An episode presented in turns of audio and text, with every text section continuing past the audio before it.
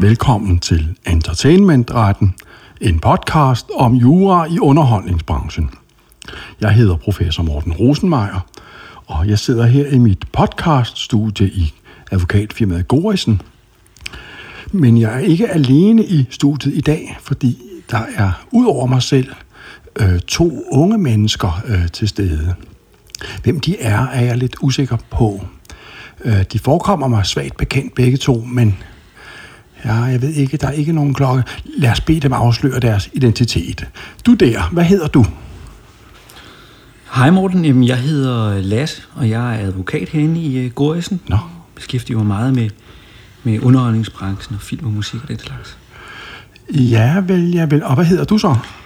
Øh, morgen, jeg er Jakob Plesner, og jeg kan huske, at sidste gang havde vi en podcast om øh, parforhold. og Er det tror- dig, Plæsner? Ja. Det er jo også, der er det jo også, Plæsner. Der var, det må jeg altså undskylde, det her. Og, Jeg føler jeg, mig- Det er jo derfra, jeg kender jer. I underviser jo også nede på universitetet i entertainmentret. Og, så, og vi har, du har besøgt mig før her, Plæsner. Nej, I må undskylde, men, men jeg, jeg er jo lidt undskyld, fordi øh, noget af det, man opdager, når man når en vis alder, som jeg selv, er jo, at I unge mennesker i vidt omfang er ens.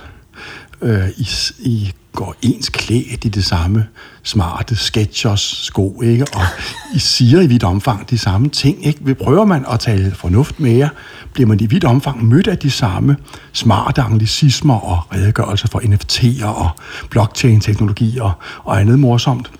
Men det er godt at se dig igen, Plæsner, og jeg kan se, at du er, er så klar til at... Øhm, Jeg er så klar til dagens emne, og øh, selvfølgelig ja. også, jeg føler mig også lidt glemt. Nu snakker vi om parforhold sidst, der må man jo... Jeg ved det godt, de ting, man skal ja. respektere hinanden. Jamen, jeg kan tydeligt se, det er dig nu, Plæsner, og, Nå, det er godt. og respektere hende. Det er fuldstændig rigtigt. Og øhm, Men jeg kan sige, det vi Ja. har snakket om morgen, øh, apropos med, med tid, øh, som øh, vi vil gøre, det var at snakke om øh, kunstig intelligens. Også kaldet AI, Artificial, Artificial Intelligence. ja, det forstår jeg, at vi skal øh, tale om øh, i dag. Og der har vi jo inviteret Lasse med her, fordi Lasse, du har interesseret dig meget for øh, emnet, som altså går på, i hvilket omfang er det et ophavsretligt problem, hvis man får hjælp fra en computer til værkskabelse. Og øhm, øhm, Og jeg, sige- jeg må skuffe jer unge mennesker her, fordi øh, retstilstanden er faktisk afklaret. Der foreligger en betænkning om disse spørgsmål. Det drejer sig om den syvende delbetænkning fra udvalget vedrørende revision af oprørsretslovgivningen. Det er nummer 1064 fra 1986. Og der anfører professor Koffegård og det øvrige udvalg følgende. En dag, Nøjs er den dygtige lydmand, der hjælper os med at lægge lydeffekter på. Eller det håber jeg, Plæsner. Jeg håber Nøjes findes. Du er jo lidt prisbevidst. Der er ikke tale om, at du selv sidder og lægger de der Det lydeffekter på for at det spare er penge. en computer, der gør det. Er du derude, Nøjes? Nøjes findes. Findes du Nøjes? Jeg ved ikke, om han gør. Nå, men Nøjes, hvis du ellers er der, vi skal have lidt musik på nu, hvor jeg læser op.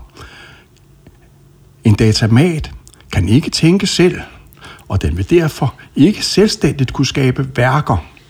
Udviklingen af den såkaldte kunstige intelligens vil ikke betyde nogen ændring i så henseende. De individuelt prægede frembringelser, som fremkommer ved hjælp af datamater, må derfor altid henføres til menneskers indsats, og det maskinelle bidrag kan alene betegnes som et værktøj fra den eller de skabende personer. Det antages normalt, at kun menneskeskabte frembringelser kan være genstand for ophavsret, og i overensstemmelse med det ovenstående må det antages, at hverken på teknikkens nuværende stade eller i en overskuelig fremtid vil der kunne opstå værker, som ikke beskyttes, fordi de er frembragt af en datamat. Sådan lukket. Så er den lukket, men jeg vil godt sige tak, men, fordi I var med derude, ja. Og det var spændende, og, og, og I, må, I må endelig øh, sende ind, hvis I har øh, emner, I godt vil have behandlet her i podcasten. Pas godt på jer selv derude. Det er for jeres skyld, vi er der. Farvel. Du har lyttet til Entertainmentretten. Gid det var så, så vel. Altså, jeg vil sige, øh, nu stod der også i det, du læste op, inden for en overskuelig fremtid. Vi har jo gjort det, og det er ikke engang så lang tid siden, for en af de tidligere podcast, der snakkede vi omkring kunstig intelligens, øh, men der er jo sket et hav af ting siden, inden på mange områder, både på billedsiden, på lydsiden øh, og på, på andre formater, hvor kunstig intelligens lige, blevet, lige pludselig er blevet hver mands eje. Man har med nogle programmer mulighed for at skabe. Vi gjorde det sidst med en gul kat, øh, som man kan se på, Jeg på ved LinkedIn. ikke, om vi gjorde plads. Det var ikke, fordi det fungerede så godt. Men jeg, kan, jeg forstod princippet i det, ikke? Præcis. Øh, det, det kan vi drøfte, om det var godt. Det må vi lytterne afgøre. Men Ja. man kan i hvert fald gøre det. Man kan gøre det hurtigt, og den kunstige intelligens er lige pludselig virkelig kommet ud over rampen. Og det, der var tanken i dag, det var så at få en med, som har, har dyrket området. Så ved noget om øh, de ting, vi snakker om Ja, præcis. fordi skyld, Det, det, det, er altid bedre end det. det øger Konsultere troværdigheden. en virkelig specialist. Præcis. Øh, og øh, jeg har haft fornøjelsen af at arbejde sammen med, ja. med Lasse øh, tidligere. Øh, vi arbejder også sammen nu selvfølgelig. Øh, men i forbindelse med etablering af faget entertainmentretten, øh, ja, ja. hvor vi, øh, vi sammen med dig, Morten, fik øh, oprettet faget og fået skrevet øh, ja. ja. lærebogen øh, sammen. Og øh, så velkommen til, Lasse. Jeg tænker, at du måske lige kan give en introduktion af dig selv, udover at være medforfatter til faget og til, til bogen. Jamen tak, øh, I begge to. Jamen, som jeg sagde før, så, øhm, øh, så jeg hedder jeg Lasse, er advokat herinde i Goriksen, men har ligesom haft en lang, en lang øh, jeg har arbejdet med underholdningsbranchen i, i efterhånden en 10 10-12 år, øh, med alle mulige mærkelige emner, der ligesom øh, relaterer sig til ophavsret. Og, øh, og det er jo sådan, når man sidder med ophavsret, så er der nogle problemstillinger, som måske øh, er mere, kan man sige, bagudskuende, og nogle, nogle teknikker og noget, nogle former for, for udbredelse af værker, som er meget kendte, og så kommer der jo de her nye ting, øh, men som Morten fint lige har præciseret, så er det ikke helt nyt, det her med kunstig intelligens, det er noget, der har, har været, øh, været i gang i rigtig, rigtig mange år. Noget af det, der er nyt, det er jo den her øh, tilrådighedsstillelse af de her services for den brede befolkning. Det er sådan, det startede for mig for efterhånden en del måneder siden, hvor jeg så øh, de sociale medier blev, begynde at blive oversvømmet i den samme format øh, af en masse sjove forskellige billeder.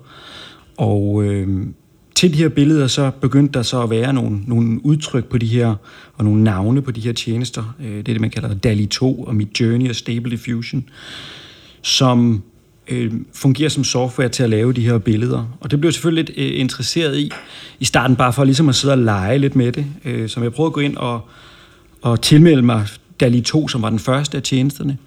Og øh, det tog så øh, to-tre måneder, øh, fordi man var på sådan en venteliste. Det var kun dem, der var fine og kendt, der kom ind i starten.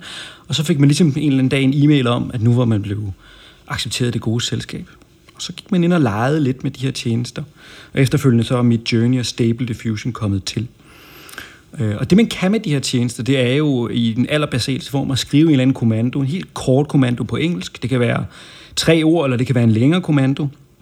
Og så giver tjenesten dig fire forholdsvis unikke billeder, øh, genereret på baggrund af den kommando, du har skrevet. Man kan fx skrive sådan noget med øh, øh, en grøn bil, så får man fire forskellige, helt forskellige billeder af en grøn bil. Man kan også vælge den stilart, det skal være. Man kan skrive digital art efter. Man kan også skrive en kunstner ind i kommandoen, og så vil den prøve at efterligne nogle af de billeder, som kunstneren har lavet. Ja, eller man kan skrive, øh, mal en gul kat, der surfer øh, på den måde, Edvard Munch ville have malet den, eller sådan noget, ikke? Lige præcis. Og så kan du bagefter finpudse billedet, altså så kan man arbejde ja, ja. videre med det, blive ved og ved og lave kommandoer.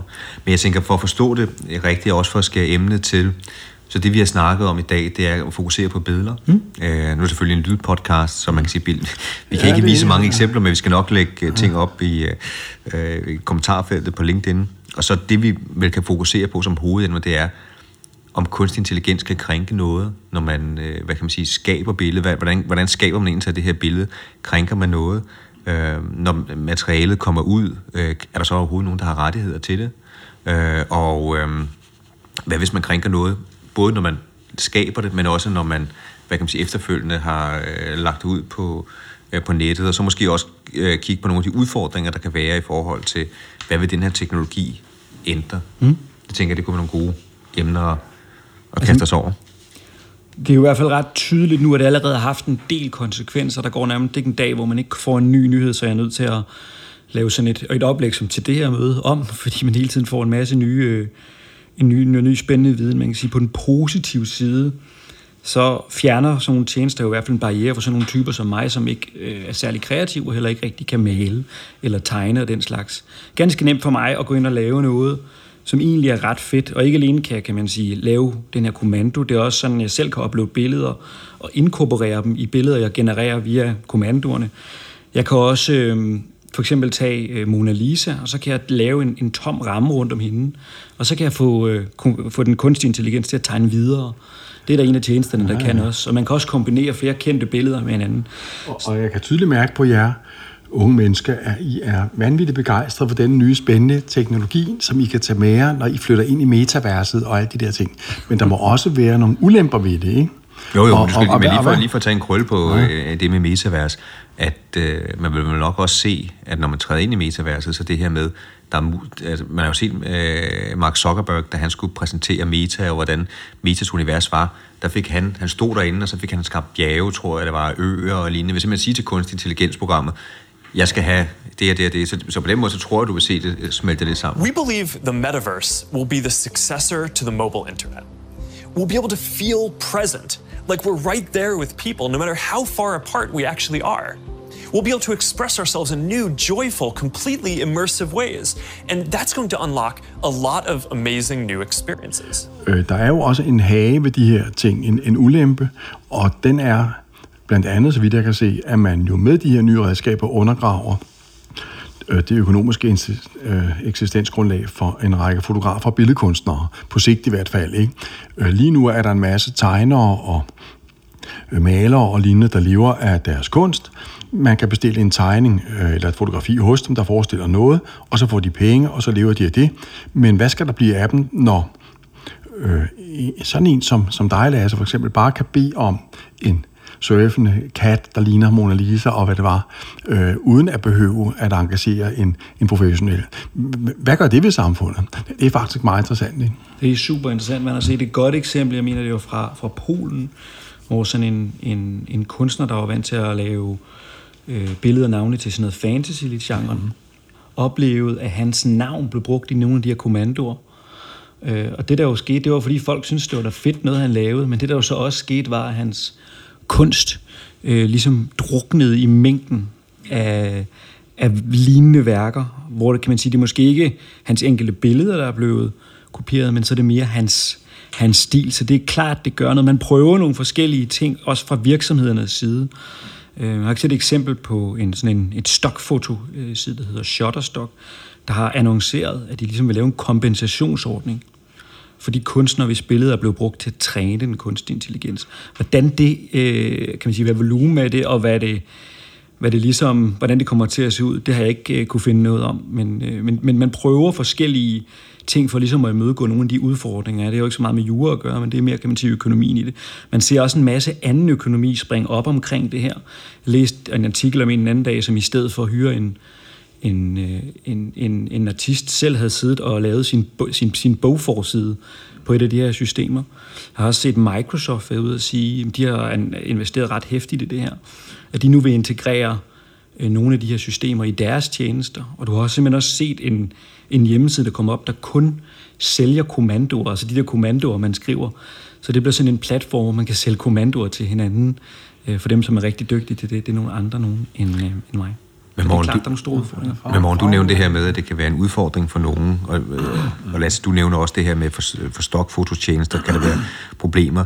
Men tror I ikke, nu kan vi komme ind på, øh, hvad kan man sige, hvad selve udfordringen er, men tror I ikke, med, øh, med ligesom al ny teknologi, øh, så er lektien vel, at man kan ikke forhindre teknologien, så man kan sige, øh, enten så omfavner man den, og hvad kan man sige, får den reguleret, hvis der er nogle ting, hvor den juridisk reguleres, men man kan ikke rigtig stoppe den, altså du ved... Øh, Øh, og det, det har du ret i, tror jeg. Og, og man må jo også sige, at øh, det problem, at computerteknologi måske undergraver det økonomiske eksistensgrundlag for øh, billedkunstnere, er jo kun et lille hjørne af et langt større problem, der handler om, hvad skal vi alle sammen gøre om et øjeblik, når computerne til synlandet kan gøre alt det, som øh, vi nu kan, endnu bedre end os. Hvad, hvad vil I gøre om, om 20 år, når...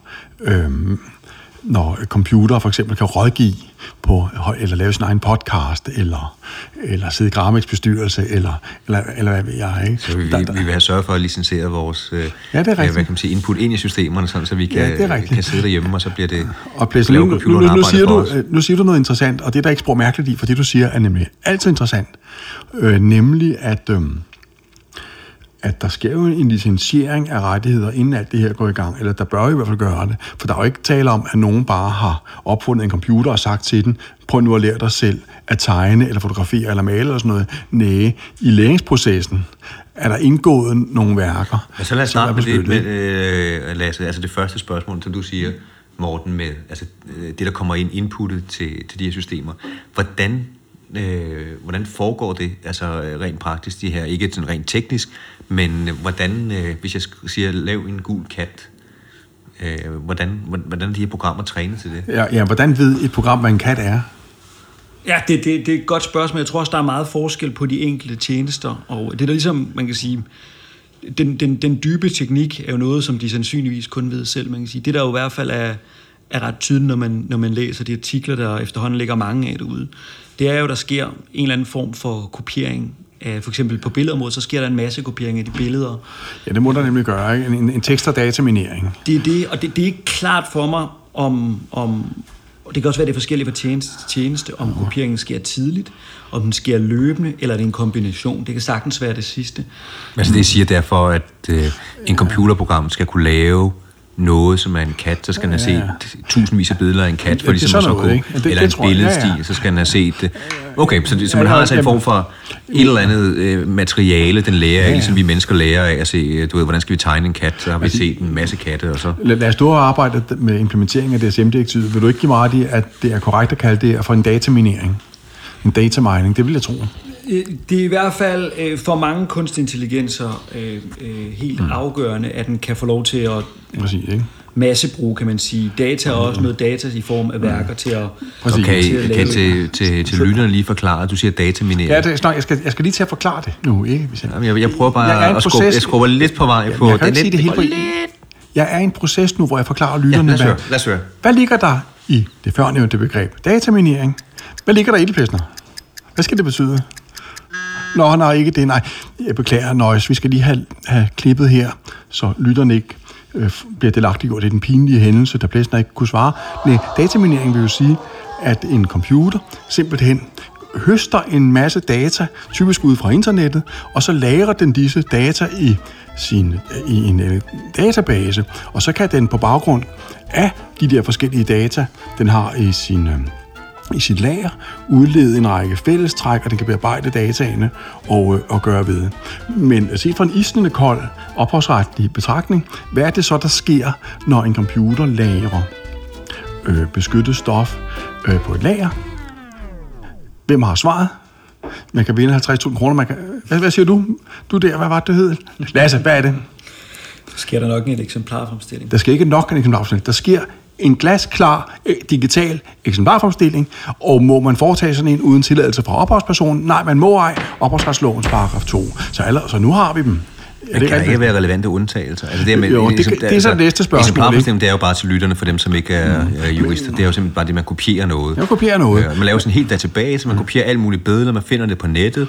Det kan virke øh, uskyldigt, øh, og så... Øh, Men det er, en, det er en rettighedsbelagt eksemplarfremstilling, som udgangspunkt i hvert fald. Ikke? Man øh, lagrer noget, som er beskyttet på et digitalt læringsmedie. Det er kopiering i strid med ophavsretslovens øh, paragraf 2, medmindre man kan finde en anden undtagelse og hænge det op på. Og allerede nu er vi jo så fremme ved det, vi snakker om før. Ikke? Altså nemlig, at øh, de her tjenester, der kan og skabe værker selv, til synlædende i vidt omfang er baseret på øh, en stedfunden kopiering af ophavsretligt beskyttet stof. Er det ikke rigtigt, Lasse? Jo, det, det tror jeg, man kan ligge til grund af meget, meget ofte tilfældet. men, Så skal de jo have en regning, Plesner. Ja, det er så det spørgsmål, øh, fordi det her det er jo sådan relativt uafklaret, kan vi afsløre. Lasse, lad mig spørge dig, nu du siddet beskæftiget dig, dig med det. Er der nogen undtagelser, der kunne, øh, som kunne være relevante her, for at det ikke kræver tilladelse? Øh, vi har jo set nogle, altså der har været et hav af sager på EU-domstolen, om det har været linking eller andre, hvor man har øh, fortolket fra EU-domstolens side i forhold til, hvis noget af materiale eller ligger tilgængeligt eller lignende. Er der noget, hvor at der kunne tale den anden retning? Meget bekendt, ja, er der ikke sager omkring det lige nu. En relevant undtagelse. Nej, altså, men, da man forhandlede det her direktiv om øh, ophavsret på det digitale indre marked, så, øh, så var der jo en snak omkring i relation til de her nye regler om tekst- og datamining. Øh, øh, en snak om, hvorvidt EU-retten allerede tillader sådan kunstig, altså brug af værker i forbindelse med, med træning af kunstig intelligens.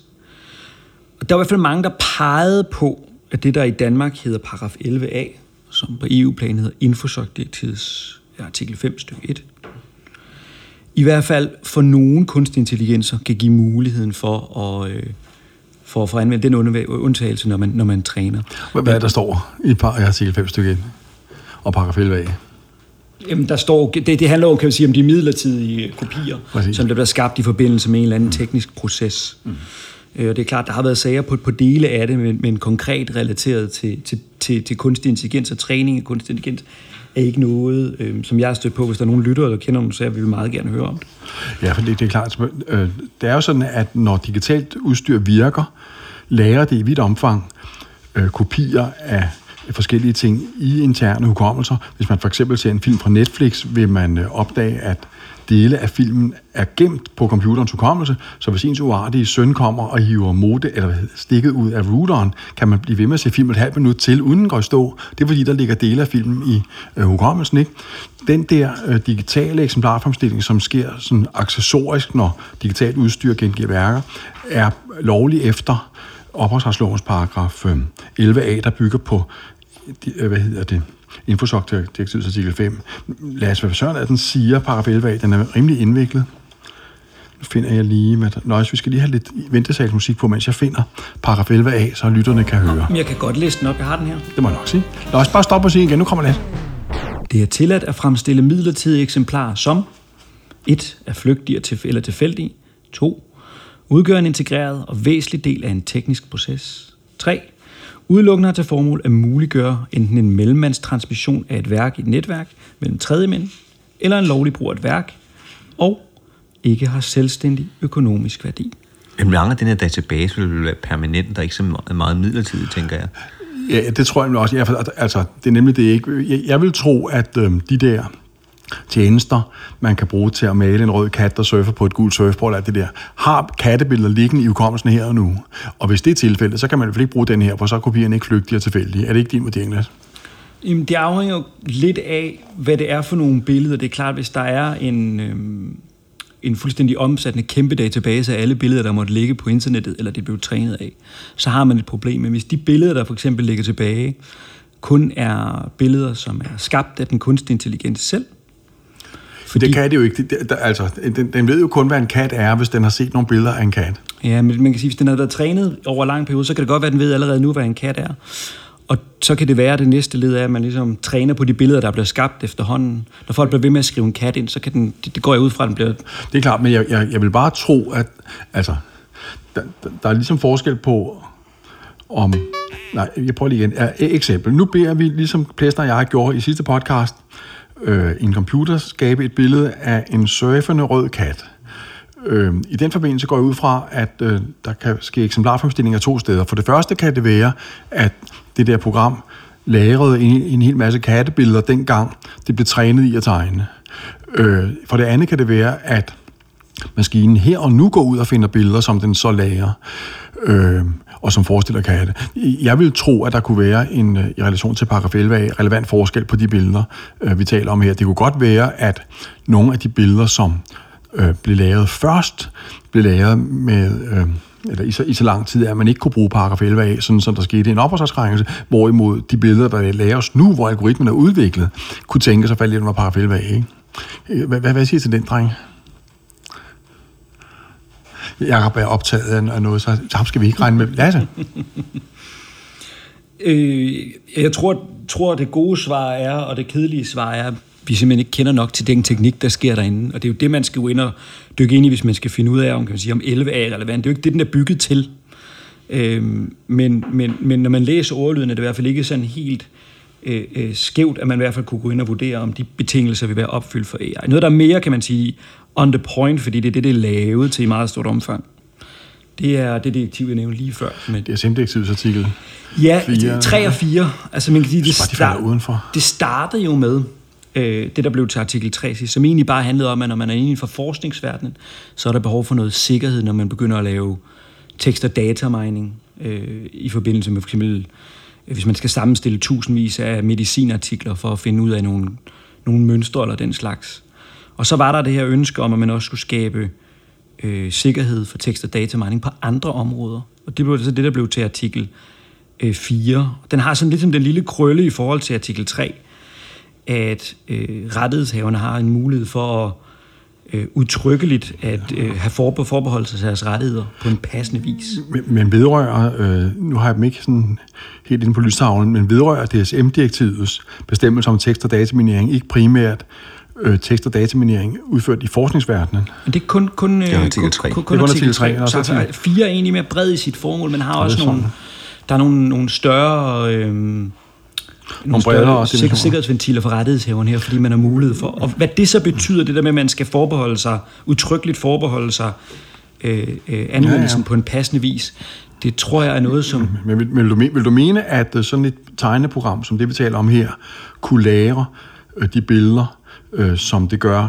i henhold til DSM-direktivets artikel 4? Lad os lige prøve at kigge på den. Jamen, du skal ned i, jeg mener, det er stykke 2 eller 3. Der er nemlig sådan en, en, en læringsbestemmelse. Det er der både i artikel 3 og artikel 4. Ja, und, und, ja, ja, nu ser jeg noget godt, jeg kan lide stykke 3. Og, og, jamen, nu ser, jeg, jeg kan bedre lide stykke 3. Lad os nu skal høre. Undtagelsen om tekst- og dataminering finder anvendelse på betingelse af, rettighedshaverne til værker og andre frembringelser prik, prik, prik, ikke udtrykkeligt forbehold sig anvendelsen af på passende vis. Ja, okay, det er ikke nok, at... Øhm, man skal, det er ikke nok, at, nej, man skal faktisk udtrykkeligt forbeholde sig det. Ja, og det er et godt spørgsmål, hvad det betyder. Ja, og hvis man går ind i øh, betragtningen af sådan noget øh, op i tom, så står der lidt mere om det, men, det, men, men jeg har set flere, flere artikler, som prøver at finde ud af, hvad er det, det betyder, det her passende vis. Skal man ligesom have lavet noget, noget teknik, der gør man ikke? Altså skal man anvende teknisk og gøre sådan, at man ikke kan gøre det, eller er det nok, man skriver det i nogle aftaler, at man ikke må lave tekst- og datamining?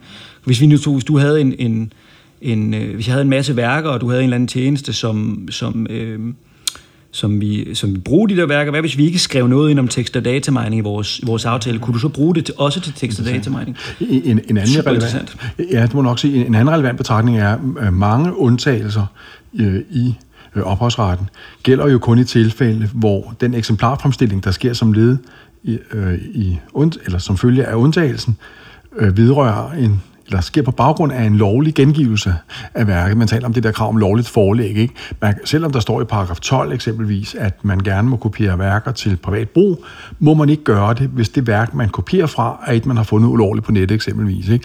Jeg vil jo mene, at det var nærliggende, at man ved implementeringen af de paragrafer her også stillede et krav om lovligt forlæg. Ikke? Sådan som man sagde, øh, maskinerne her må gerne gå ud og høste billeder fra nettet som led i tekst- og dataminering, men billederne skal ikke lovligt på nettet i forvejen og være lagt der af rettighedshaverne.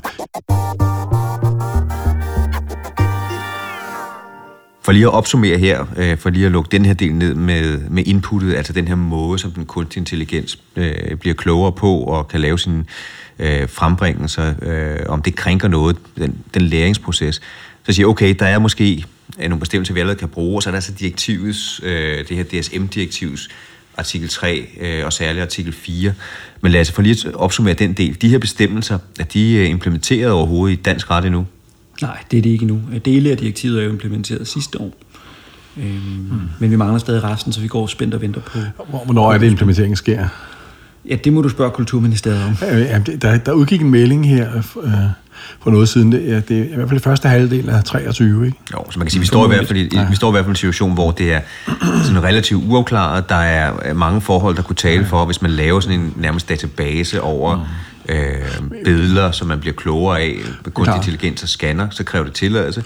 Om man, er der nogle undtagelser, øh, Måske- øh, måske, som man, ikke? man har tænkt sig, Ja, ja. måske kunne være relevante? Pr- Præcis, der er, fald- men der er en problemstilling af ophavsretlig karakter, øh, som går ud på, at de der programmer, det handler om, da de bliver kloge, til synladende lagrede ophavsretligt beskyttet stof, og der, der kan være noget der. Men Ikke? meget vil afhænge af, hvordan sikkert, øh, tænker jeg, Lasse, at de her programmer er indrettet, fungerer, hvordan bliver lovbemærkningerne, og så må vi bare konstatere nok på det her område, at øh, der er ikke noget retspraksis, så øh, der er en problemstilling, men vi står på, på ny grund, øh, om, om der er tale om Altså, en krænkelse. det, der er ikke nogen tvivl om, at det er, det er, når man læser de artikler, der, det er nogle nye artikler, der ligger ud, så det her rettighedshaverne er, er rigtig, rigtig bekymrede.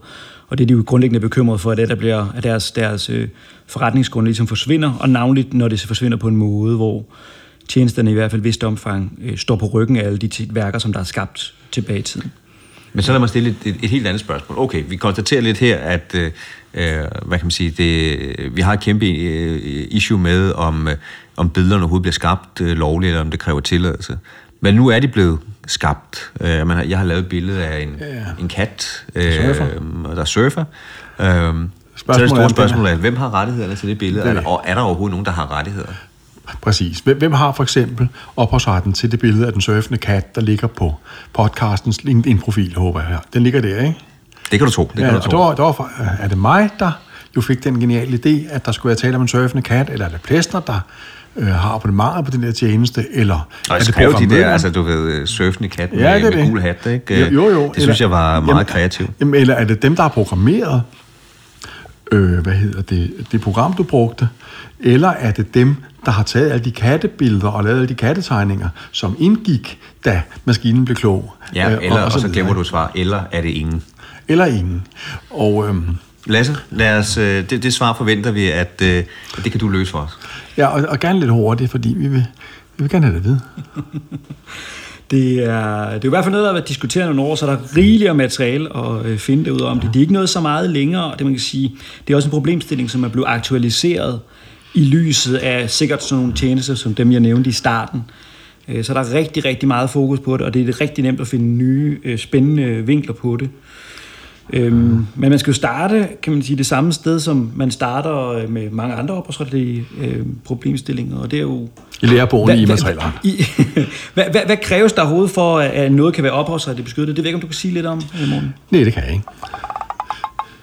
Plæstner, Bum, jamen altså, det er min sædvanlige rolle, Lasse. Det kan du godt... Øh, øh, morgens rolle, det her vi har nogle betingelser, der skal være opfyldt, Plæstner, før man kan beskytte noget op. man kan sige, hvis man skal have lavet et værk, så skal man jo altid, det er det helt grundlæggende, øh, så skal man lave noget, som er en personlig skabende indsats. Det skal være originalt, det skal være kreativt, og man antager den her bestemmelse om, at det skal være øh, en personlig skabende øh, indsats, det er noget originalt, at det er et menneske, øh, der har gjort det. Men igen, vi skal huske på, Øh, teknologien udfordrer os altid, så vi skal passe på med at sidde og sige, sådan har man altid øh, tænkt. Og vi har en, øh, vi har en, en, øh, en, øh, en berømt sag med en selfie af en abe. Vi kan lægge billedet op i, i noterne på, på LinkedIn, hvor en øh, fotograf havde lagt sit billede ude i, eller ikke billede, undskyld, sit kamera ude i, i junglen, Ja, det var ikke aben, der har lagt sit kamera ud i junglen. Nej, så kom trods der alt fotograf og tog ikke. Øh, men det havde fotografen gjort og gået for kameraet, og så sker der ikke værre eller bedre, end at så kommer der en abe forbi, tager kameraet og, Historien og tager et selfie, hvor den abe er så glad, og det billede bliver så populært, og så søgte man egentlig til at få afklaret om øh, via, det er sådan i USA, der kan man, jeg tror det var i amerikanske myndigheder, kan man registrere sin ophavsret, der man forsøgte at få beskyttet det her billede. Og der sagde man nej, fordi dyr kan ikke skabe øh, noget, som er ophavsretligt beskyttet. Og siden da har man, hver gang det her er kommet op med computer, og morgen, du nævnte jo helt tilbage til Kok Gård, så siger man, jamen hvis det er en computerskabt øh, øh, frembringelse, så er det bare noget teknik, og ja, ja. det er ikke beskyttet. Men det, er det her spørgsmål er, om det ikke er udfordret nu, med teknologien er kommet så langt. Altså, det er trist for mig som professor i faget, at erfare, at I ikke hørte efter før, da jeg læste op fra betænkningen om ophavsret og EDB. Ikke? Der, der Men det kan også godt være, at du har ret, og den er bare er lukket jeg der. har, det er skrevet af professor Koffedgaard, og han havde altid ret i det, han sagde. Ikke? og han skrev jo, at der var ikke noget problem, fordi det er altid et menneske, der står bag værket. Man skal bare finde ud af, hvem. Det tror jeg også skal i forbindelse med det der abefotografi. Så vidt jeg forstår, skete der nemlig ikke det, at fotografen glemte sit kamera ude i junglen. Nej, der sker det, at han farer en abe, og der ser den til at, få, at tage det der billede og fodre den med bananer og clementiner og lækre ting, lige indtil den trykker. Ikke? Øh, Vi skal lige have lidt mere dybdeskarphed, lille ven, og så videre. Og så gør den det, og så kører det. Og så tror han, han kan score grove boksen på det. og der, der, det endte med et retsforlig, tror jeg nok, hvor jeg øh, formoder, at øh, det har indgået, at fotografen jo ikke bare var sådan en passiv medvirkende, men faktisk en, der ydede en, øh, en kreativ indsats. Ja, Min pointe med det her er, selv i tilfælde, hvor det til synlædende er en computer, der har skabt værket, som da vi skabte den kattetegn, jeg har, så er der i virkeligheden masser af menneskelige skabelsesprocesser øh, med. Ikke? For eksempel vil jeg mene, at man jo helt generelt set kan skabe ophavsretligt beskyttet stof af den ene eller den anden art ved kreativ kombination af præeksisterende elementer. Ikke? Hvis nu jeg for eksempel tager Øh, altså, man kan lave et samleværk eksempelvis, tror jeg nok, ved, ved samme, eller en sådan beskyttet kombination ved sammenstilling af, af få elementer. Kreativiteten ligger i de der til- og fravalg af, hvad der skal med. Ikke? Eller øh, hvis man maler et billede ved hjælp af, af fire øh, farver, kan der ligge en selvstændig kreativitet bare i farvevalget. Ikke? Og når jeg siger øh, til dig sidst, i, i høj grad, jeg, var sådan, jeg tror nok, jeg sådan tilsigt at gøre nej af det hele, ikke? men øh, at det overhovedet ikke, det er Morten. negative Overhovedet ting, ingen indgangsvinkel til det, men øh, det- da jeg sagde, at jeg vil have en tegning af en gul kat, der surfer på et rødt surfboard foran New York, eller hvad det var, så kunne man nærliggende argumentere for, at der lå en beskyttelsesværdig kreativitet i selve den kombination af de tre momenter, jeg nævnte her. Ikke? Og, og ofte vil man jo, ikke mindst i mere professionelle sammenhæng, komme endnu flere ordre end bare de tre her. Ikke? Øh, og der vil jeg mene, at der allerede i den proces, der hedder at fortælle maskinen, hvad man vil have, kan ligge en beskyttelsesværdig kreativitet, sådan så man får øh, beskyttelse som bruger. En videre vil der ofte kunne ligge en beskyttelsesværdig kreativitet i efterbehandlingen. Ikke? En ejmaskine, den kat, den ser da lige, lige lovlig rød ud, eller dens ører er lige lovlig øh, spidse, eller det er ikke noget, nogen kat, det er æren, prøv igen. Ikke? Så du siger, når du sidder med det her program, hvis du som menneske giver så mange kreative Yes, input, sir. at det til sidst bliver originalt, fordi at det bliver, normalt siger vi, at grænsen går ved det, med dobbeltfrembringelse. Hvis, hvis, der er, hvis niveauet er så lavt for det, vi laver, at der er en risiko for, at to personer kunne nok godt finde på at sige, en gul kat, der surfer, så kan vi ikke give beskyttelse. Men hvis du giver en gul kat, der surfer, det skal være New York, der skal være en rød parasol i baggrunden, den røde parasol skal lige... Det tror jeg. Så vil jeg synes, det var helt evident øh, efter en traditionel anvendelse af de ophavsretlige kriterier, at man så fik beskyttelse bare ved at komme med de ting. Ja, det Så svarer det til et tegneprogram, altså hvor man Ja, også faktisk. bruger noget ja, det jeg sige. Og, og, og så er vi jo nem- nemlig tilbage ved den situation, der blev beskrevet i betænkningen, at computeren kun er, er blevet brugt som værktøj. Ikke? Noget teknisk Så, med ja, det jeg. Det, det vil jeg mene. Ikke? Så øh, det, det vil jeg mene. Rent faktisk har vi et eksempel på en kunstner, som over i USA, jeg skal passe på, for han blev mobbet bagefter for ikke at være rigtig kunstner, men som vandt sådan en konkurrence i USA, en lille bitte bitte pris, men vandt sådan en billedkonkurrence med noget, han havde genereret på baggrund af det her.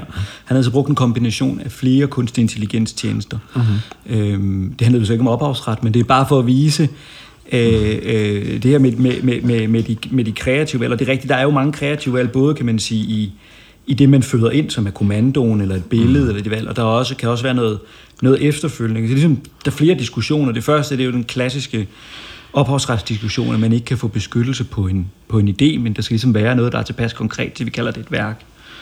Øh, og det næste spørgsmål vil jo så være, jamen, hvad er det så, der er beskyttet? Er det, er det, er det alt, eller er der et eller andet særligt, der er beskyttet i det her? Fordi mm. kombinationen af en kat, der står på et surfbræt med New York i baggrunden, er jeg ikke sikker på.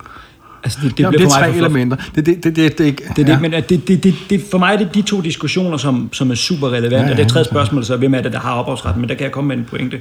Ja, ja, Er der noget praksis omkring det, Lasse? Du har jo dyrket området ret meget. Altså er der noget, der kan gøre os lidt klogere på, hvilken retning det, det går? Jamen, jamen det... Øh, altså, der, der, er, der sker rigtig meget, navnlig internationalt, øh, på det her. Jeg synes, i England har de haft en snak om, øh, der giver altså allerede, kan man sige, en vis beskyttelse, sådan noget computer generated works. Der har været noget snak om generelt. Hvordan, hvordan, skal, man, hvordan skal man håndtere... Øh, Hvordan skal man håndtere det her område i Kina? Har der tidligere været en retssag, hvor der var noget beskyttelse af en artikel, som var skrevet øh, delvist af en kunstig intelligens, men der kom man lidt frem til, at det var det, var det team, der brugte øh, øh, øh, det kollektive team bag den her tjeneste, som sammen havde skabt lavet så mange mennesker i valg, at der var noget ophavsret beskyttet. Men der, hvor Og det, er- man- det, er- det er altså det, eller det, som Morten også siger, hvis Exactly. antallet af kreative valg er så store, så, så får man beskyttelse. Jeg tror, alle kigger lige nu på USA, fordi der er netop været det her øh, registreringssystem, som du nævnte før, Jakob.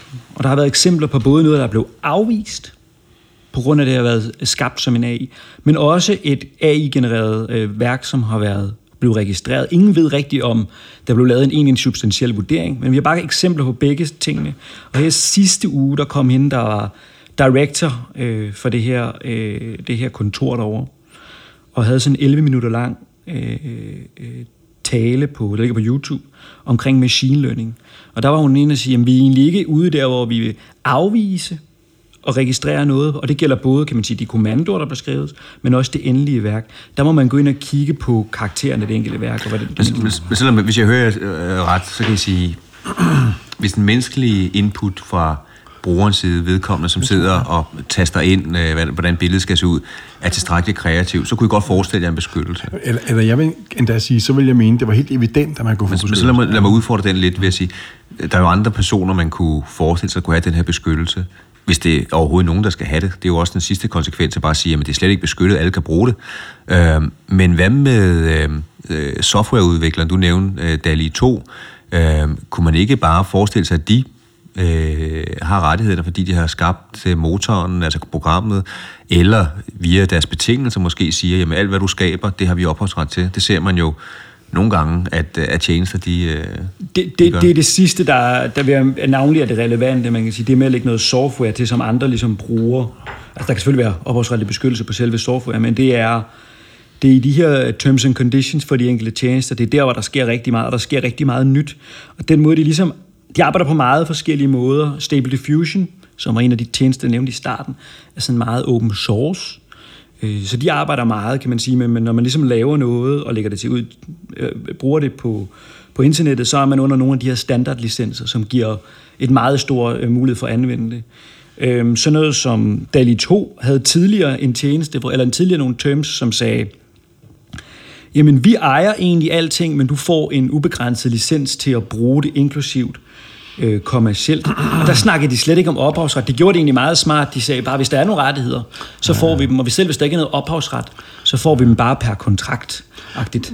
Det er godt med dem, at- men der, der er jo en ting, jeg nu, nu præsenterede du lige før tingene som øh, et alternativ mellem, om ophavsretten tilkom øh, programmøren eller den, der har brugt programmet. Man kunne jo også forestille sig situationer, hvor de begge havde ophavsret. Ikke? For eksempel, at hvis man nu sagde, at ophavsretten til den der kattetegning, vi to lavede sidst, som udgangspunkt var hos os selv, men at den der tjeneste også havde rettigheder. Ikke? Og, og hvis bare, altså det, det vil jo være et helt normalt scenario, dette at der til et ophavsretligt beskyttet fænomen knytter sig en masse rettigheder. Og, og det er jo ikke noget, der er til skade for ophavsretten. Tværtimod er det jo noget, der sådan set er godt for de der pengestrøm, der skal rulle gennem systemet. Ikke?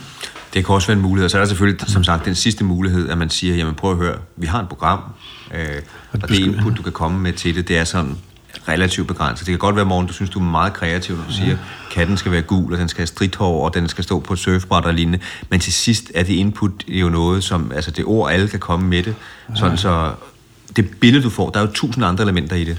Øh, at, øh, hvad kan man sige, klart, at måske er det slet ikke beskyttet. Ja, hvis bare jeg siger, hvis, jeg- hvis jeg siger, tegn et eller andet, eller tegn en kat, ja, så kunne det være, at, øh, at der var et problem. Bortset fra, at man jo også kunne argumentere for, at der lå en kreativitet i den efterfølgende udvælgelse. Ikke? Hvis nu for eksempel jeg siger, tegn en kat, og så kommer der fem forslag, og så siger jeg, vi tager det der, og så beskærer jeg et øvrigt Photoshop, så begynder, jeg for, altså, så begynder øh, tingene at, at gå den rigtige vej igen. Og, og så i øvrigt, hvordan vil du nogensinde have, at, øh, at dem, du kræver penge fra, til gengæld for, at de har brugt dit værk, opdager, hvor mange valg du har truffet. Ikke? Det, det, det, det er jo ikke sådan, at kattebilledet ledsages af en oplysning om, øh, hvilken kommando brugeren Det kan være svært at dokumentere i hvert fald, når man så har rettighederne. Men man kan sige, vi kan måske lukke den del af diskussionen ned ved at sige, ikke fordi at øh, vi synes, vi lukker tingene ned, når jeg er godt i gang med noget. vi skal vise vores uvidenhed, men, men ligesom spørgsmålet omkring, om øh, det kræver tilladelse fra øh, firmaet bag kunstig intelligens og overhovedet skabe de her øh, billeder, ja, ja.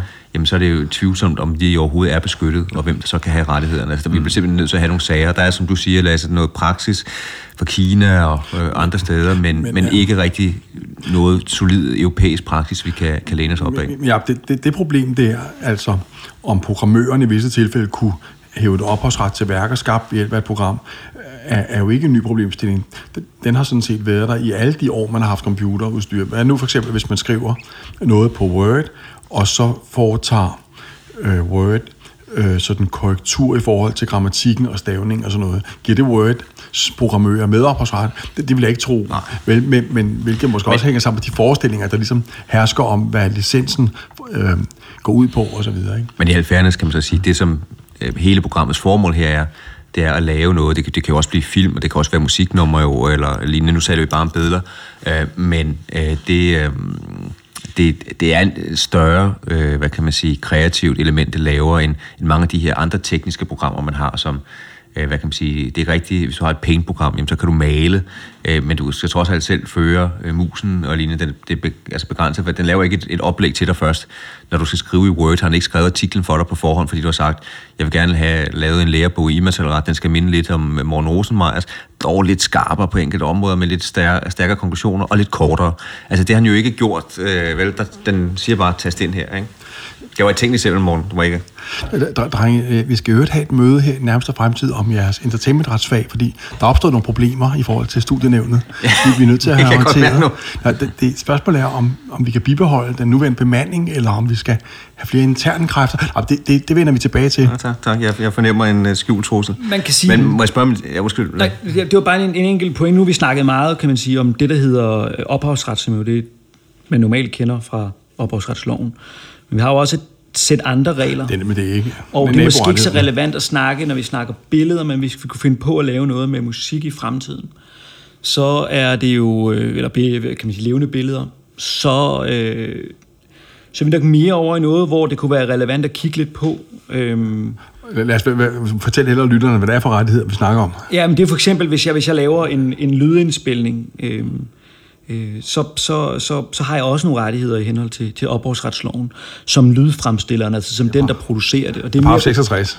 det er det. Og, og der er man mere, kan man sige, det er mere sådan ind i en tankegang om, at hvis man fx har brugt en masse penge på at investere, og dermed også øh, bidrager, kan man sige, til udbredelsen og skabelsen af de kreative værker, så skal man også have en eller anden beskyttelse. Det er jo super interessant omkring øh, det her også. Og og det er nemlig rigtigt, øh, fordi altså, øh, de der situationer, hvor det er tvivlsomt, om der er nogen øh, ophavsperson bag et øh, computerskabt værk, øh, kan jo løses ved hjælp af naborettigheder, som giver øh, beskyttelsen, uanset om man har været kreativt skabende eller ej. Man har jo de der naborettigheder i forvejen om beskyttelse af lydindspilninger og filmindspilninger og radio-tv-udsendelser, og i England har man jo taget skridtet fuldt ud og indført den der paragraf, Lasse omtalte før, øh, om retten til computer-generated works, som tilhører den, der har foretaget investeringen, eller hvordan, eller hvordan det nu er. Ikke? Allerede nu er det sådan, vil jeg mene, at øh, rent computerskabte film, eksempelvis, øh, kan være genstand for en paragraf er det 67, paragraf 67 beskyttelse tilhørende ejeren af kameraet, så som jeg også har skildret for lytterne i tidligere podcasts, kan folk i min aldersgruppe jo godt lide at se på fugle eksempelvis, og derfor sparer jeg sammen til et kamera op fra Silvan, der skal sidde ude i fuglehuset, sådan så jeg kan nyde synet af de små pibere, også når det er koldt, og jeg ikke vil gå ud. Øh, kameraet skal jo spare strøm og går først i gang, når de yndige små fugle kommer, øh, derved skabe sådan set et øh, computerskabt værk, i hvert fald hvis øh, der følger et program med, som drejer kameraet det rigtige sted hen og sådan noget. Hvem har den paragraf 67 beskyttelse, det udløser? Det har gammelfar her. Hvorfor det? Fordi jeg har betalt 400 kroner for det kamera oppe i Harald Nyborg. Jeg har foretaget en væsentlig investering. Jeg er fremstiller i lovens øh, øh, forstand. Og øh, så, så, så allerede der har man faktisk håndteret problemet. Jeg, jeg tror, at det der bliver øh, noget af det, vi vil se noget af i fremtiden. Altså naborettigheder til computerskabte skabte værker. Så det er sådan nye rettigheder, der bliver skabt. Ja, det tror jeg, vi spørger bare en enkelt. Ikke? Jeg er slet ikke sikker på, at, øh, alt det der hul om hej, jo, man skal have gang i, og al jeres panik og sådan, vi skal nok få det løst. Bare tage det helt roligt. Ja, men Morten, jeg vil gerne spørge dig om personlighedsret, så kan jeg lige snakke med øh, Lasse om det ophavsretlige. Altså, Jeg personlighed... har, jeg har lige lavet et billede af Johnny Depp på... Øh, vi viser det ikke til andre, men jeg har lavet et billede af Johnny Depp. Du kan se det her. Og så lige om lidt, så lægger du det ud på vores øh, LinkedIn-profil, hvor du reklamerer for podcasten her. Øh, Du fortæller, at øh, vi i dag har talt om sådan noget med øh, AI-skabelse af billeder, og så lægger du det billede ud af Johnny Depp i, øh, i en kommunika- som led i en kommu- kommersiel kommunikation. Hvem hæfter så for den personlighedskrænkelse? Det udtrykker os eller dem, der har lavet programmet. Det er det, der er spørgsmålet, så vidt jeg kan se. Ikke? Øh, jeg, jeg vil mene, at øh, man her skal ind og sondre mellem, hvilken personlighedsretlig disciplin, der er i spil. Ikke? Altså, vi har jo behandlet personlighedsret tidligere her i podcasten, blandt andet i episode 4 om kendte mennesker i reklamer, og som vi snakkede om der, øh, har man jo flere forskellige personlighedsretlige regelsæt. Markedsføringsloven og almindelige retsgrundsætninger beskytter mod, at man bruger billeder af virkelige personer i reklamer. Strafferetten og erstatningsansvarsloven beskytter mod, at man gengiver groft krænkende øh, billeder af andre mennesker i diverse sammenhænge. For eksempel billeder, der øh, hensyder til noget seksuelt eller sådan noget. Og endelig øh, kan der også ligge øh, en personlighedsretlig beskyttelse i persondataretlige regler med, med flere steder. Jeg, jeg vil mene, at hvis vi lægger det der billede ud af Johnny Depp som led i en reklamering for vores podcast, kan Johnny Depp, det vil være mit umiddelbare bud, rette et krav mod os baseret på markedsføringsloven. Derimod kan han ikke rette noget krav baseret på markedsføringsloven mod dem, der har lavet programmet. Det er jo ikke dem, der har brugt dem i en reklame. Så må jeg udfordre det. Jeg kan følge dig i, at man siger, de regler, der gælder øh, almindeligvis, de gælder selvfølgelig også her. Kan man se et billede af Johnny Depp, øh, så må jeg ikke lægge det op i en reklame for en shampoo eller en reklame for en podcast. Det måtte jeg ikke gøre, hvis det var et billede taget med hans samtykke. Jeg måtte heller ikke gøre det, hvis det nu er et billede, som er lavet ved kunstig intelligens. Men hvad nu med tjenesten? Øh, jeg tror, på nogle af de her tjenester er det jo sådan, at der kan man slet ikke, det kan du sikkert Lasse øh, bekræfte, ellers må du sige til, men på nogle af de her tjenester kan man slet ikke lave billeder af Johnny Depp, fordi hvis jeg prøver at skrive Johnny Depp, så øh, øh får jeg at vide, at det er en fejl. Men på nogle af dem kan jeg. Kan de ikke være ansvarlige, ligesom øh, YouTube og andre tjenester øh, kan være ansvarlige, hvis man ikke har filterfunktioner på? Kan man ikke bare det, man skaber det nu? Fordi man ved jo, at der kan blive skabt tusindvis af billeder på det her. Øh, er det ikke også noget af deres ansvar, at man slet ikke kan gøre det? Jeg, jeg vil ud fra sådan almindelige principper om, hvad der skal til, før man i fald af juridisk ansvar for noget, sige nej. Altså, jeg vil ikke mene, at en tjeneste, bare fordi den ikke har skrevet, man ikke må bruge kunstigt genererede billeder af virkelige personer i reklamer, dermed hæfter, når folk øh, gør det. Men altså... Så hvis Johnny Depp kommer og siger, eller Taylor Swift, jeg vil ikke have det her program produceret tusindvis af billeder af mig, fordi jeg kan se, at de bliver brugt, øh, og jeg har ikke øh, over det hele, jeg har ikke mulighed for at håndhæve det, øh, så kan de bare sidde og sige, jamen det, det tror jeg, men det er jo ligesom, hvis du nu køber øh, en computer op i, i Elgiganten, ikke? og så skriver du en injurierende mail til nogen, så er det ikke sådan, at Elgiganten hæfter, fordi du har begået en, eller hæfter for en injurie, vel? Det er jo ikke dem, der har gjort det. De har ganske vist leveret et teknisk middel for det, men ikke ved, ved kulpa på en sådan måde, så de kan gøre sig ansvarlige. Sådan vil jeg tro, men, men jeg er jo også en gammel idiot. Nej, men, men igen lidt tilbage til måske det, vi snakkede om, at på de her programmer er den hjælp, man får, måske mere end bare teknisk medhjælp, fordi det er jo ikke sådan, at øh, du står for alt den kreative proces, når du, øh, hvad kan man sige, laver den injurierende mail. Øh, det bliver ikke skrevet for dig. Her bliver billedet lavet for dig. Det eneste, du siger, det er Taylor Swift, Johnny Depp, en ja, kendt ja. person, så bliver alt skabt. Ja, eller også, hvis nu jeg skriver, øh, eller hvis nu jeg siger til computeren, vis mig en sej pirat, og så viser det mig Johnny Depp, ikke? Altså, så, så kan man sige, der, at der var noget, ikke? Jo, men, man kan i hvert fald sige, men nogle af de ting, man har lagt væk på, med nogle af de direktiver, der har været fra EU på det seneste, har jo netop været, om det, man skaber, er noget, som er en konkurrence med det kommercielle marked øh, og, og andre ting. Og her laver man i hvert fald noget, som har en stor kommerciel betydning. Så, så lad os i hvert fald sige, der er ikke nogen tvivl om, dem, som lægger billedet op kommercielt, det må de ikke gøre. Øh, det kan vi øh, selv hvis det er en podcast, hvor vi har mange uafklarede svar i dag, så det må vi jo kunne sige. Ja, så skal vi ikke prøve at lægge det der John Depp-billede op, og så se, hvad man sagsøger også? Nej, det gør vi ikke. Sagsøger gode. Det gør vi ikke. Det gør vi ikke. Sådan, sådan fungerer det ikke her. Det er ja, ordentlighed frem for alt, så det, det kommer nå, ikke til at ske. Nå, nå. Øh, men, øh, men lad os sige, det er uafklaret om tjenesten øh, også har et ansvar. Det, ja, det, det er også, jeg tror, man, der kan godt, det kan godt være svært at finde ud af, hvem der ligesom skulle være den ansvarlige tjeneste, fordi tjenesterne fungerer meget forskelligt. Nogle kan fungere, kan man sige, mere centralt styret, hvor der ligesom er nogen, der sidder og træffer en masse valg, og det er sådan her, vi gerne vil have tjenesten til at se ud og fungere. Det er sådan noget som DALI 2 er lidt mere, kan man sige, lukket og ikke så meget open source, hvor den tjeneste, jeg nævnte i starten, det hed Stable Diffusion, egentlig øh, ligger på, på GitHub. Og den kan man så tage ned, hvis man er dygtigere teknisk, end jeg er, øh, og lave om på de parametre eller de filtre, der må gælde. Så det kan godt være lidt svært at identificere, øh, hvem, hvem der egentlig er den ansvarlige tjeneste her, og hvem er, det, der, hvem er det, der tager de valg i tjenesten, som gør, at der kommer et eller andet ud, man ikke vil have. Jeg sad og fandt på et interessant eksempel, som jeg nævnte før, så sker der lige nu det, at nogle af de her kommandoer, de bliver solgt på sådan nogle platforme, hvor nogen, der er meget dygtige til at lave kommandoerne, simpelthen sælger kommandoer til andre. Øh, så kan jeg sælge en kommando til Morten, og så kan han få nogenlunde det samme resultat som mig. Lad os, lad os, hvordan lyder sådan en kommando der? Jamen, det kunne bare være øh, jeres eksempel før med en gul kat, der surfer på et rødt surfbræt foran Kan vi tjene penge på det, Plæsner?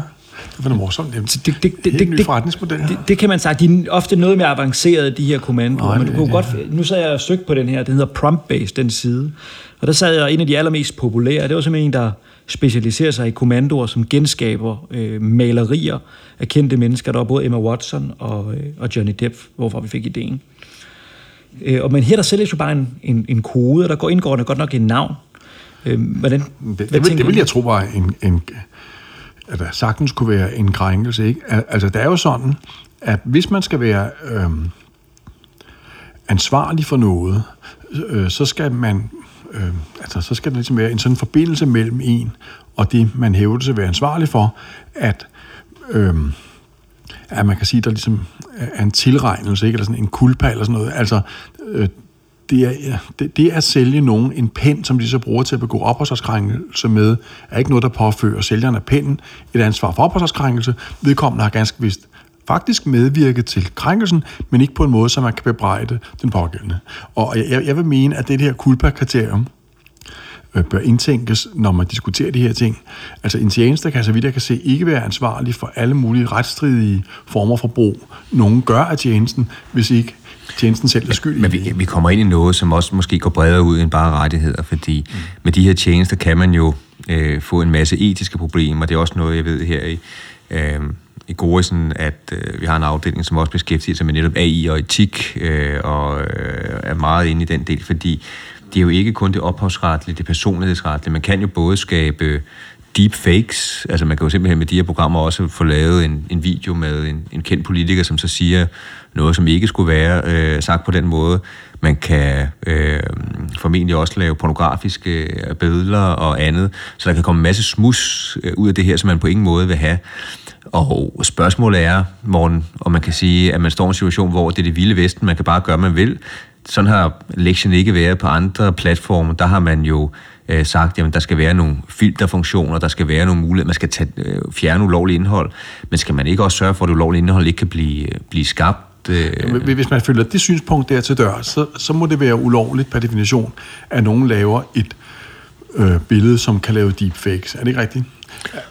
Jeg altså, ved det ikke, jeg siger bare, at der kan være, øh, ikke for at vise min uvidenhed, men, det, men der kan jo være situationer måske, hvor hvis man ved, at de her programmer laver deres øh, billeder, videoer på baggrund af relativt simpelt input, så kunne det godt være, at man skulle øh, kunne sige, jamen du har et ansvar som tjeneste for at have et filter, som gør, at man ikke kan lave noget øh, oplagt pornografisk, man ikke kan lave noget med kendte mennesker, fordi dit output, der kommer med kendte mennesker, øh, det vil, i, hvis det bliver brugt på en bestemt måde, være, være krænkende. Det, det er i hvert fald øh, noget, der kan svæve i... Selvfølgelig. Jeg, jeg vil tro, man her med fordel kan sondre mellem dels de regler, der afgør spørgsmålet nu, og dels de regler, man med fordel øh, kunne vælge at indføre fremadrettet. Ikke? Jeg vil mene, at man efter sådan et aktuelt ansvarsregime, i hvert fald det, der gælder i ophavsretten, i vidt omfang må sige, at tjenesterne, vi taler om her, er ansvarsfri, når brugerne benytter dem til at begå ophavsretskrænkelser. Noget andet er så, at det er en rimelig retstilstand. Det kan godt være, at man skal ændre på det en, en dag, og måske indføre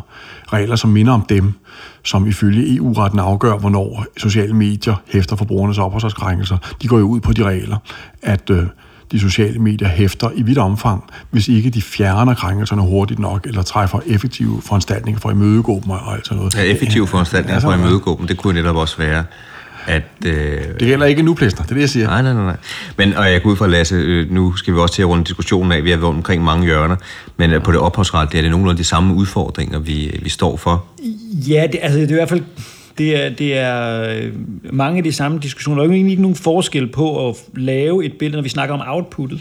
Der er ikke nogen forskel på at, at, at generere et billede øh, med kunstig intelligens, og så tegne det samme billede i hånden. Når man kan sige, problemstillingerne vil meget ofte være de samme, for man bruger noget, der er ophavsretligt beskyttet i sit billede, uanset om det er genereret på den ene eller anden måde, og lægger det ud på nettet, så er man nok i det sted, hvor man skal være lidt bekymret, hvis man ikke har spurgt om lov. Hvis man derimod øh, kan man sige, efterligner en stil, og det kan man gøre ret effektivt med de der øh, systemer, øh, så er det vi nok mere over i en gråzone, ikke fordi en stil ikke som sådan er, er ophavsretlig, bare fordi man får den samme følelse. Er du ikke nødvendigvis ophavsretligt beskyttet. Øh, men det, det, så, så problemstillingerne ligner egentlig, og det gør de her diskussioner omkring, hvorvidt tjenesterne, eller platformene, eller softwaren... Lad os, hvor, hvorfor er det som udgangspunkt ikke ophavsretligt øh, problematisk at efterligne en stil? Jeg spørger ikke, fordi jeg ikke ved det, for jeg har beskæftiget mig med ophavsret i 28 år en lavkage. Nej, jeg spørger hensyn til lytterne. Jamen, det, det handler jo om, at man, øh, man kan sige, man har fået nogle ophavsrettigheder, men for at omverdenen ligesom kan agere derefter, så er det også meget rart, at man ved, hvad, hvad det er, der er ophavsretligt beskyttet. Og når vi er ude i idéer, eller som vi har haft en sag fra EU-domstolen, smagen af ost, så begynder det altså ligesom at blive en lille smule for fluffy til, at både domstole og tredjemænd kan agere det efter. Så det er nødt til at være lidt mere præcist. Øh, og, og, og det er det, der er svært. Det er den samme udfordring med at være en stil, ikke? Men lad mig lige, altså, man kan sige, idé er selvfølgelig ikke beskyttet. Øh, ja, jeg vil sige, det er også gråzoner. Vi har haft en podcast med Top Gun omkring, hvorvidt en vibe øh, er beskyttet rent ophavsretligt Blurred Lines, hvor man faktisk sagde, at det var beskyttet. Og et af en idé, man må selvfølgelig gerne male et billede af af to personer, som står og kigger ud over øh, vandet ved en solnedgang. Øh, det kan man lave. Man må ikke gå for tæt, hvis det er Krøyer, der har lavet det. Man må ikke gå for tæt på hans billede. Men det her med, at man kan lave, det har vi jo ikke set før, en konkret stil, hvor jeg siger direkte, mal ligesom Hornslet et billede af sådan og sådan. Der, der tror jeg godt, vi kan komme over i noget, hvor der godt kan være krænkelser. for, fordi så vidt jeg ved, så øhm, øh, er det der princip om, at man ikke beskytter idéer, baseret på en tanke om, at idéer er noget rent abstrakt og overordnet og luftigt, ikke? men noget kan jo godt blive så konkret, at det holder op med at være en idé og bliver til en beskyttet øh, struktur. Ikke? For eksempel, da vi havde den der podcast med Top Gun, øh, kan jeg huske, at vi talte om visse ting, som ikke bare var luftige vibes, men nærmest eller, men, men snarere sådan egentlig toneforløb og trommerytmer og alt sådan noget. Og det, gik, det var jo et morsomt med den uh, Top Gun podcast. Jeg var jo ikke til stede i studiet, men sad derhjemme, og så kunne jeg se dig og Top Gun sidde her i studiet, og så min kone og datter, de sne sig rundt ved tanken om, at, de, at Top Gun øh, var i kontakt med mig og sådan noget. Og så kom min datter ind, og så sagde jeg, sådan med slukket mikrofon, Top Gun, der ham til højre. Så blev hun så galflæsner, fordi hun kunne godt se, det var, hun kunne godt kende forskel på dig og Top Gun. Nå, det, det, det, kunne jeg for mit vedkommende Jeg blev lige så glad der. Jeg blev så glad. Ja, jamen, jeg havde også svært ved at se forskel. Det er det der med, at I ligner hinanden meget, jeg unge mennesker. Oh, det, det er pænt at sige. Øh, det er dagens kompliment. Jeg vil lige sige, nu har vi øh, snakket om... Øh, og musik kommer vi lige ind på til sidst. Jeg ved godt, den er drejer sig om billeder, men blot for lige at runde den her problemstilling af med, om man, hvad kan man sige, kan eneret til en stil, øh, så findes der jo også øh, musikprogrammer med kunstig intelligens, som gør, at man kan lave musik, som lyder øh, ligesom en anden kendt øh, musiker. Det kan være, at vi skal tage hul på det en, øh, en anden gang, en anden podcast. Men lige her til sidst øh, vil jeg bare lige spille øh, to øh, eksempler på, at det ene det er et øh, originalt Nirvana-nummer, og det andet er noget, hvor man har sagt netop, øh, skab et, øh, et værk, musiknummer, som lyder som Nirvana. Så lad os prøve at høre dem her. I'm not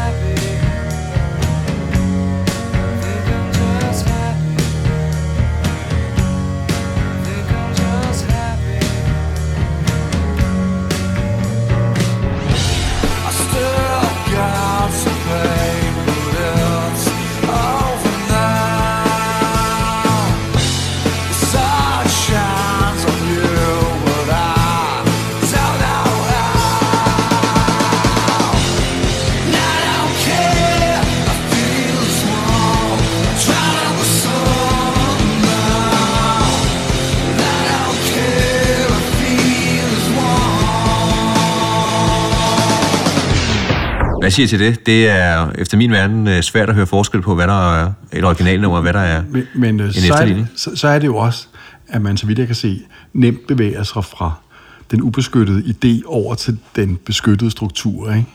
Øh, nej, så jeg tror altså, man skal passe meget på med det der.